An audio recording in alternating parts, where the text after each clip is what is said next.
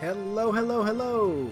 Welcome to Future Flicks. I am Billiam from SomewhatNerdy.com, and I will be your host today through this journey of all the movies coming out the week of June 24th.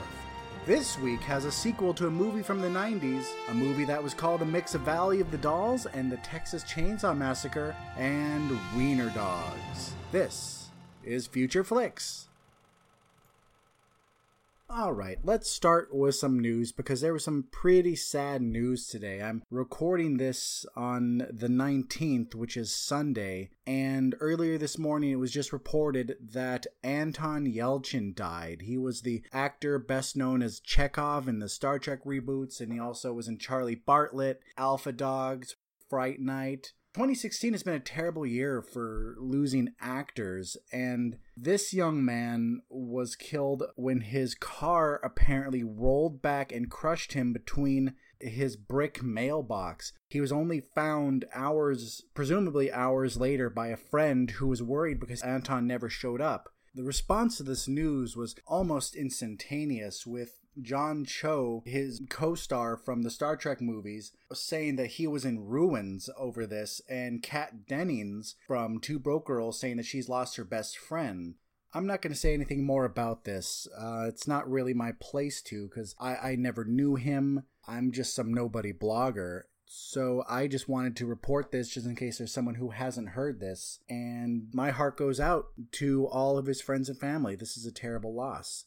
Next in the news is that the Lego movie sequel has been pushed back to 2019 and How to Train Your Dragon 3 has slipped into the May 18th opening left by the building block blockbuster. This news is good news to some people, not good news to others. I have a friend who is the biggest How to Train Your Dragon fanboy I have ever met while a lot of us were looking forward to the Lego movie sequel because it was such a surprisingly great movie. And we've seen How to Train Your Dragon before. I bet you 3 is going to be great. 1 and 2 were fantastic. But I think we've been waiting for the Lego movie 2 longer. Finally, in the news, Dean Devlin, who I'll be mentioning in a bit, talked to Screen Rant about the Stargate movie reboot and his plans for a trilogy with director Roland Emmerich. Bad news is they won't be taking the same route as the sh- as the TV show did. He's saying that even if the show was good, it wasn't their vision. They want to make the film trilogy that they never had the chance to finish. And I under I understand this. Stargate SG-1 is my favorite show ever. But I see where he's coming from. Like if I if I wrote something and then someone else for some reason if I lost the rights and someone else picked it up and ran with it and got really popular, I would still be happy that something I thought of got so big or went so long as Stargate SG1 went for 10 seasons, but at the same time I would still want to finish my vision for it. So I'm excited for this.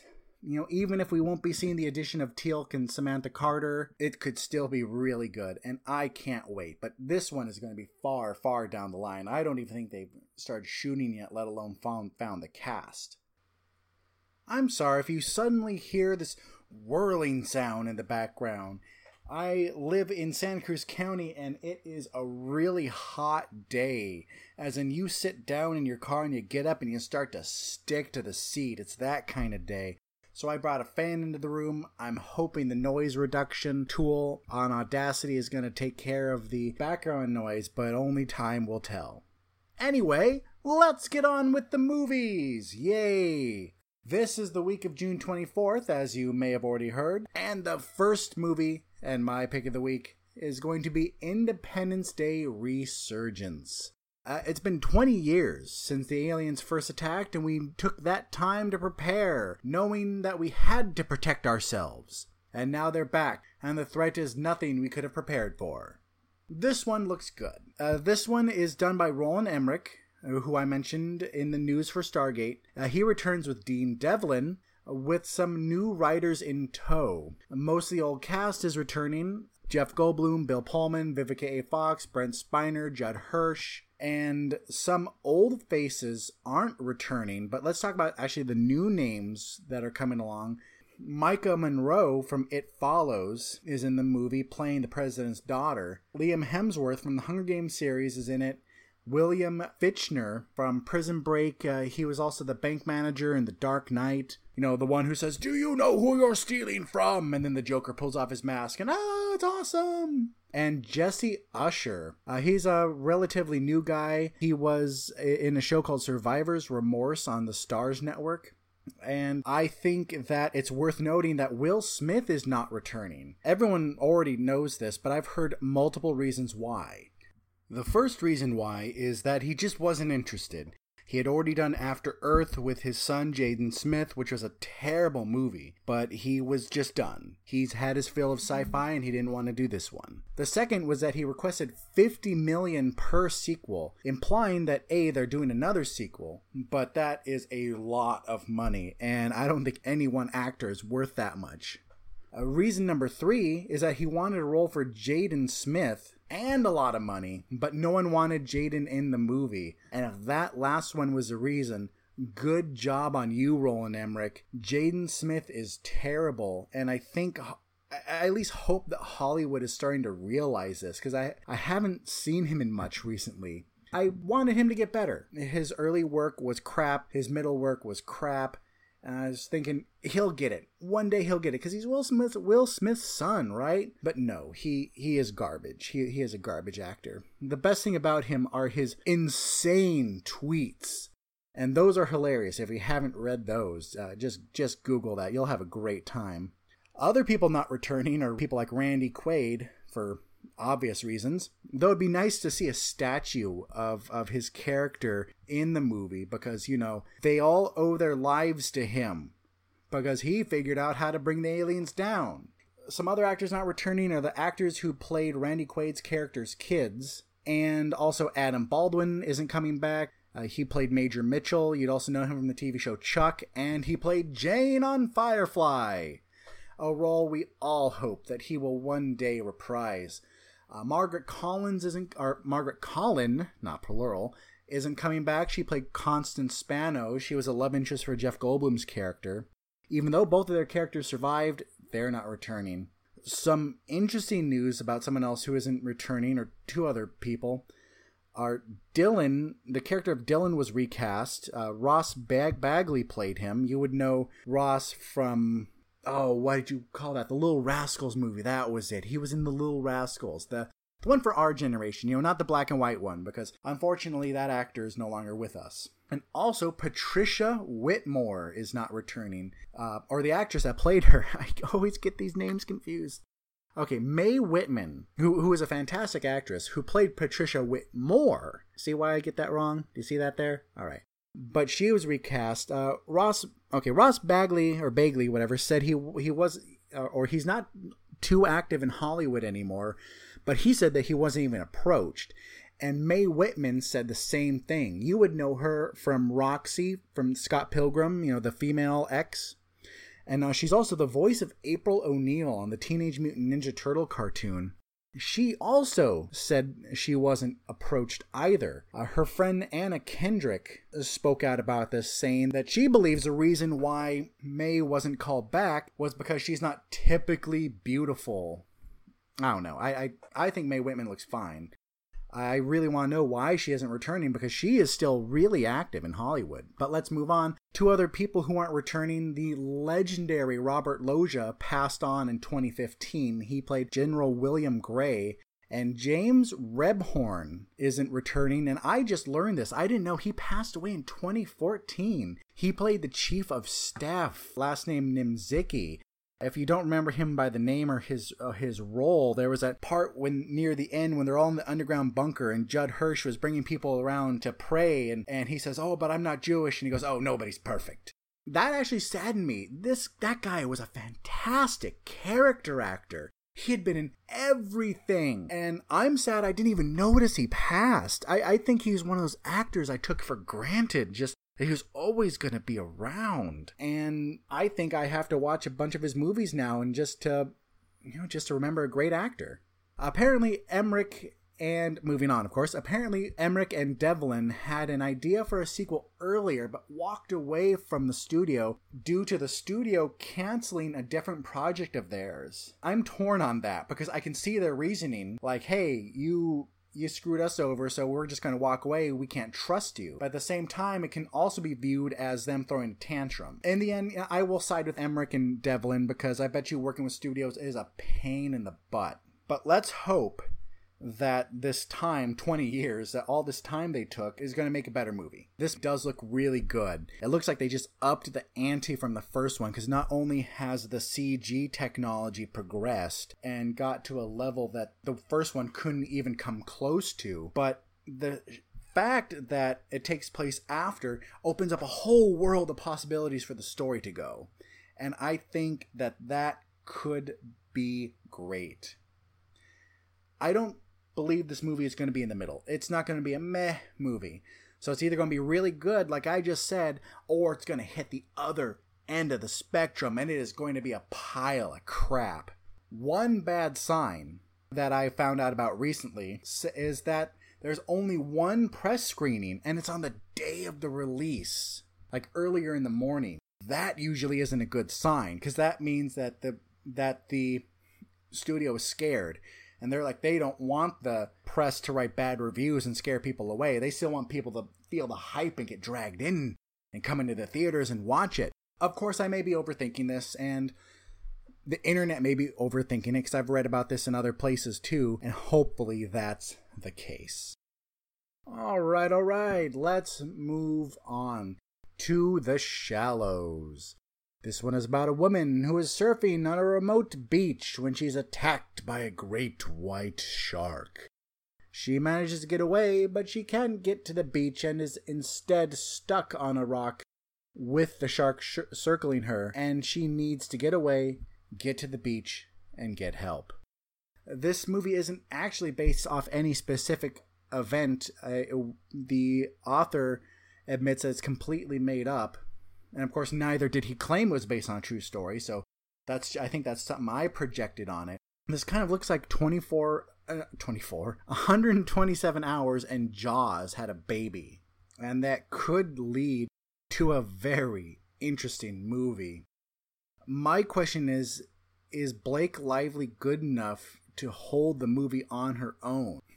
True, there will be the atmosphere, there will be the shark and music and all that, but she, for a bunch of the movie, she's going to be the only one on screen, just like J- Dave, Dave James Franco, not his younger brother, but James Franco was the only one on screen for a very, very nice chunk of 127 hours. I think he was good enough to hold the hold the movie on his own, but there are people out there who don't. So let's see how it turns out for Blake Lively.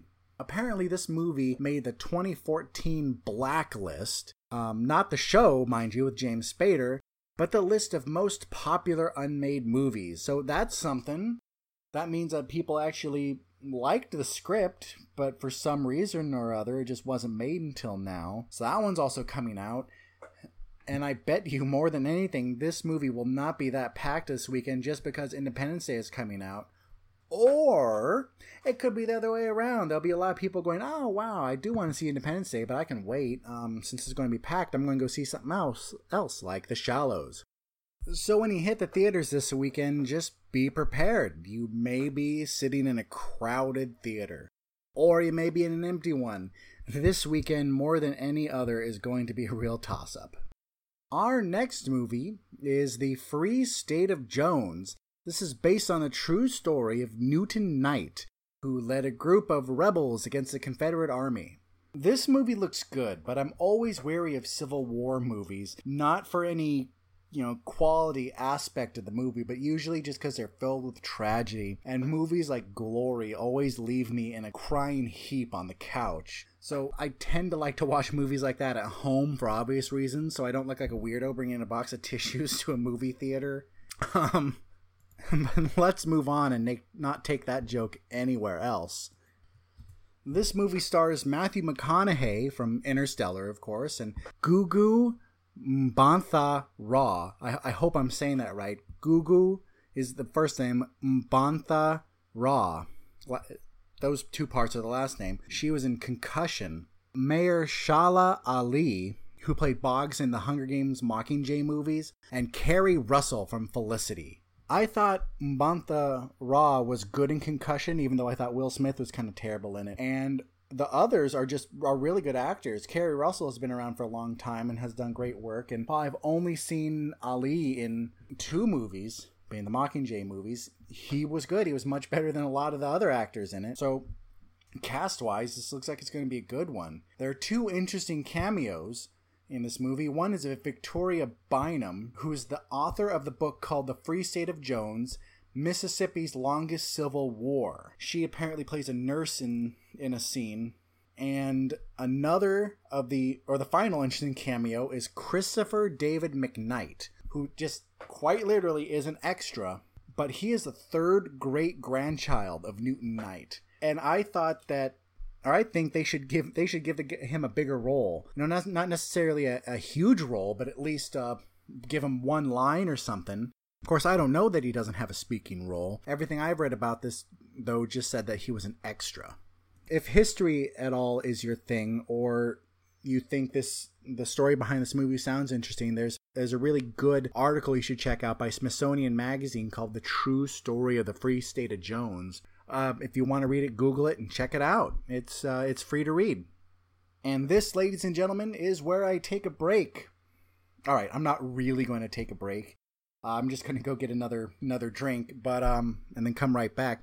But this is going to be the segment in the show that when we do get advertisers or people willing to pay me to talk, that we'll just put a short snippet. Don't worry, I'm not going to flood you with ads. I'm not going to become just a one glorified ad and just talking a little bit about movies. It's just going to be a small spot in the middle. Right now, we're going to use this spot to hype other somewhat nerdy things.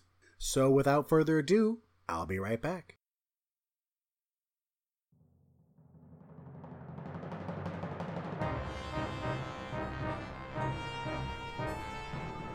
Imagine on a journey with the Somewhat Nerdy Radio podcast crew as we travel through forgotten realms and far off galaxies. Your captains, the sensational Snarf Chris and the cunning Critter, constantly face an element of danger. Welcome to the Somewhat Nerdy Radio Podcast, the bright light in the podcast sphere. Download and subscribe Somewhat Nerdy Radio today on iTunes and SoundCloud or stream it at somewhatnerdy.com. Good journey, nerds.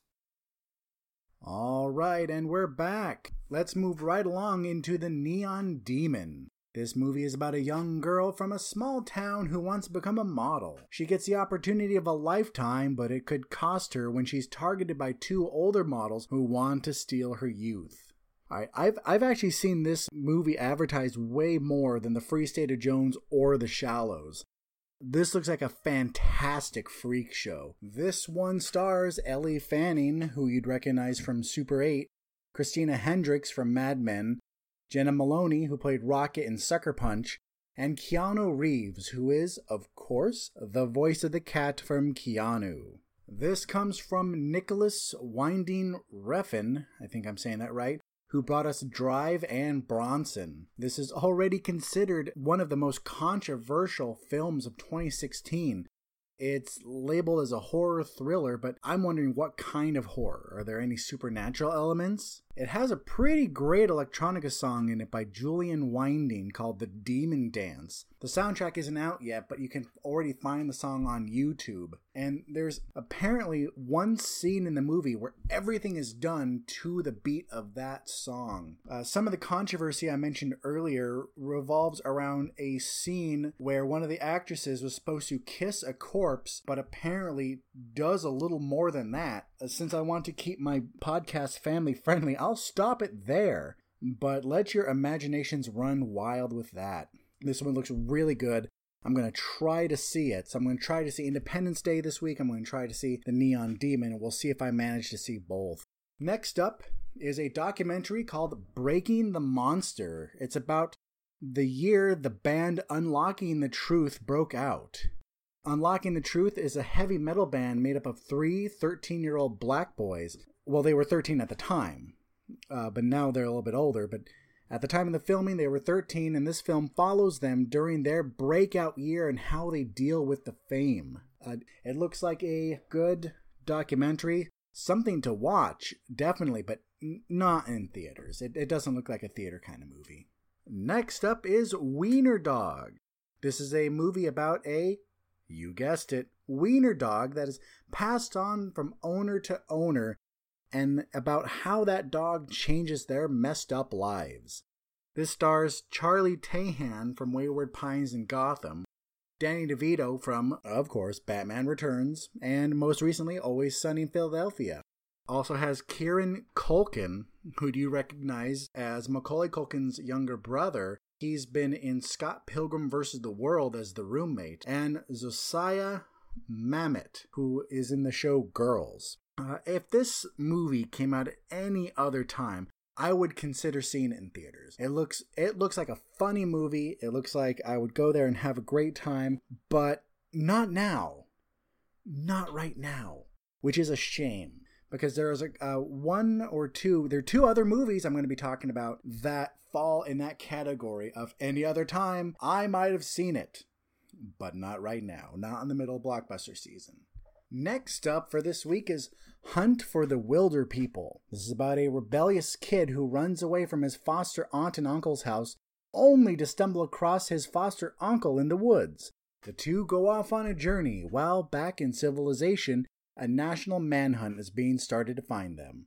This one comes from the brilliant mind of writer director Taika Waititi from What We Do in the Shadows. He if if you guys haven't seen What We Do in the Shadows, do yourself a favor and watch it because it was hilarious. It's a mockumentary about vampires in New Zealand and how they cope with modern life, and it it was one of my favorite movies in in in the past decade, I would say. This movie stars Sam Neill, of course, Dr. Alan Grant from Jurassic Park, and has Rhys Darby and and Taika Waititi playing smaller roles. Rhys Darby, of course, from Flight of the Conchords. Uh, this one looks really funny. I might try and see it. I know I just said that this is going to be one of those movies where any other time I would make time to see it, but I, I kind of want to just go sit down in the theater one day, you know, grab one of my friends on a day off, go sit down in the middle of the day, watch this movie, and just have fun. Uh, I definitely won't be able to do a review for it because I won't see it in time because I like to my, my reviews to be timely. But maybe a couple weeks down the road, it looks funny. It looks like it's worth some. It looks like it's worth the time. Next up for this week is The Duel. A Texas Ranger is tasked with solving the mystery of a series of grisly murders in the town of Helena. This is a, a, Western movie that reunites Liam Hemsworth and Woody Harrelson, who also starred in the Hunger Games series together. It also stars Alice Braga from Elysium and I Am Legend. This movie looks like a solid Western that's going to get lost in the blockbuster shuffle. It should have come out earlier or even later in the year, just not at this time. Um, this movie is definitely worth a watch, but unfortunately, I think it's going to go mostly unnoticed just because of when it comes out. Not just because of Independence Day or The Shallows or The Neon Demon or, or um, The Free State of Jones, but just because of everything else that's out right now and everything else that's coming out in the weeks to come. I think it's a shame it's coming out now because it could have been the movie to see at any other time. The story feels cliche, even as far as westerns go. Woody Harrelson plays a preacher who, as it turns out, has killed the father of the Texas Ranger played by Liam Hemsworth. So now he has to get vengeance for the murder of his father. Westerns are kind of cliche. I think that's part of their charm, so I'm gonna, I'll for, probably forgive the duel for that. It still looks like it's a good action movie. I will probably see this. Just like I've said how many times just in this podcast, just not now. I, I really don't know what decisions go into when a movie is released. Maybe this had to be the time. Maybe it couldn't wait any longer. I, or maybe other movies from the same studio were coming out and they don't want to compete with each other. I don't know exactly, but it just seems like a shame that this movie and Hunt for Wilderpeople and Wiener Dog are all coming out at this time because they're worth a shot. They're worth some time and money to go see. Next is a movie called The Call Up. A group of online gamers are invited to play a virtual reality video game, and the winner walks out with a handsome cash prize. It's not that simple, however, because when you die in the game, you die in real life. Oh no! Now the gamers must escape the room they're trapped in, and the game is the only way out. Of course it is.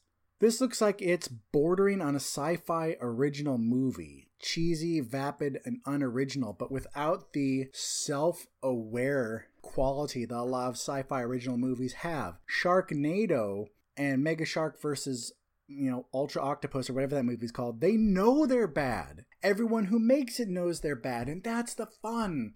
That's why those movies are popular. It looks like that the call up didn't get that memo.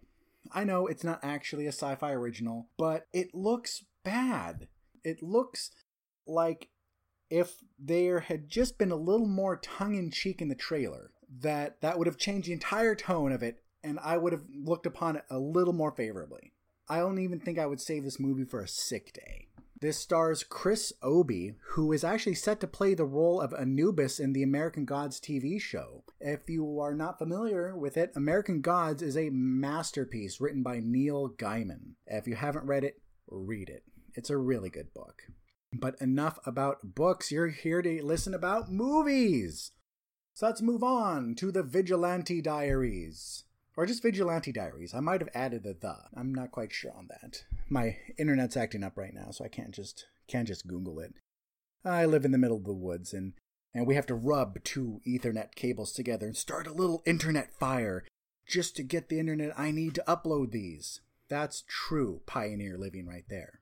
Anyway, Vigilante Diaries is the story of the leader of a group of, you guess it again, God, you guys are good, vigilantes who finds himself the target of the Armenian mob.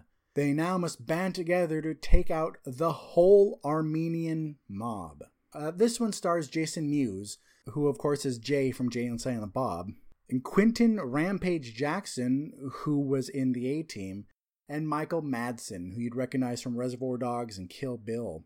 This looks like a much better action movie than The Call Up, but it still looks bad. It may be worth a watch someday down the line. I just don't know about this one because I think this one too is trying to take itself seriously. And take okay, a movie taking itself seriously isn't necessarily a bad thing, but when it's a bad movie, sometimes the only thing that can save it is a nod that yes, we know it's bad. But I could be wrong on this one, but get this the IMDb synopsis has the words high octane in it. And I hate that. I hate those catchphrases that critics use and not and not just critics but but advertising people for these movies. It's a high octane thriller. You'll be on the edge of your seat. No, just sell the movie a different way. Don't don't use don't use keywords like that. We're almost at the 30 minute mark here, so let's get on with the final movie called Raman Raghav 2.0. This is about a murderous psychopath who is on a rampage, and his path crosses that of a corrupt, drug addicted cop who has no respect for the law.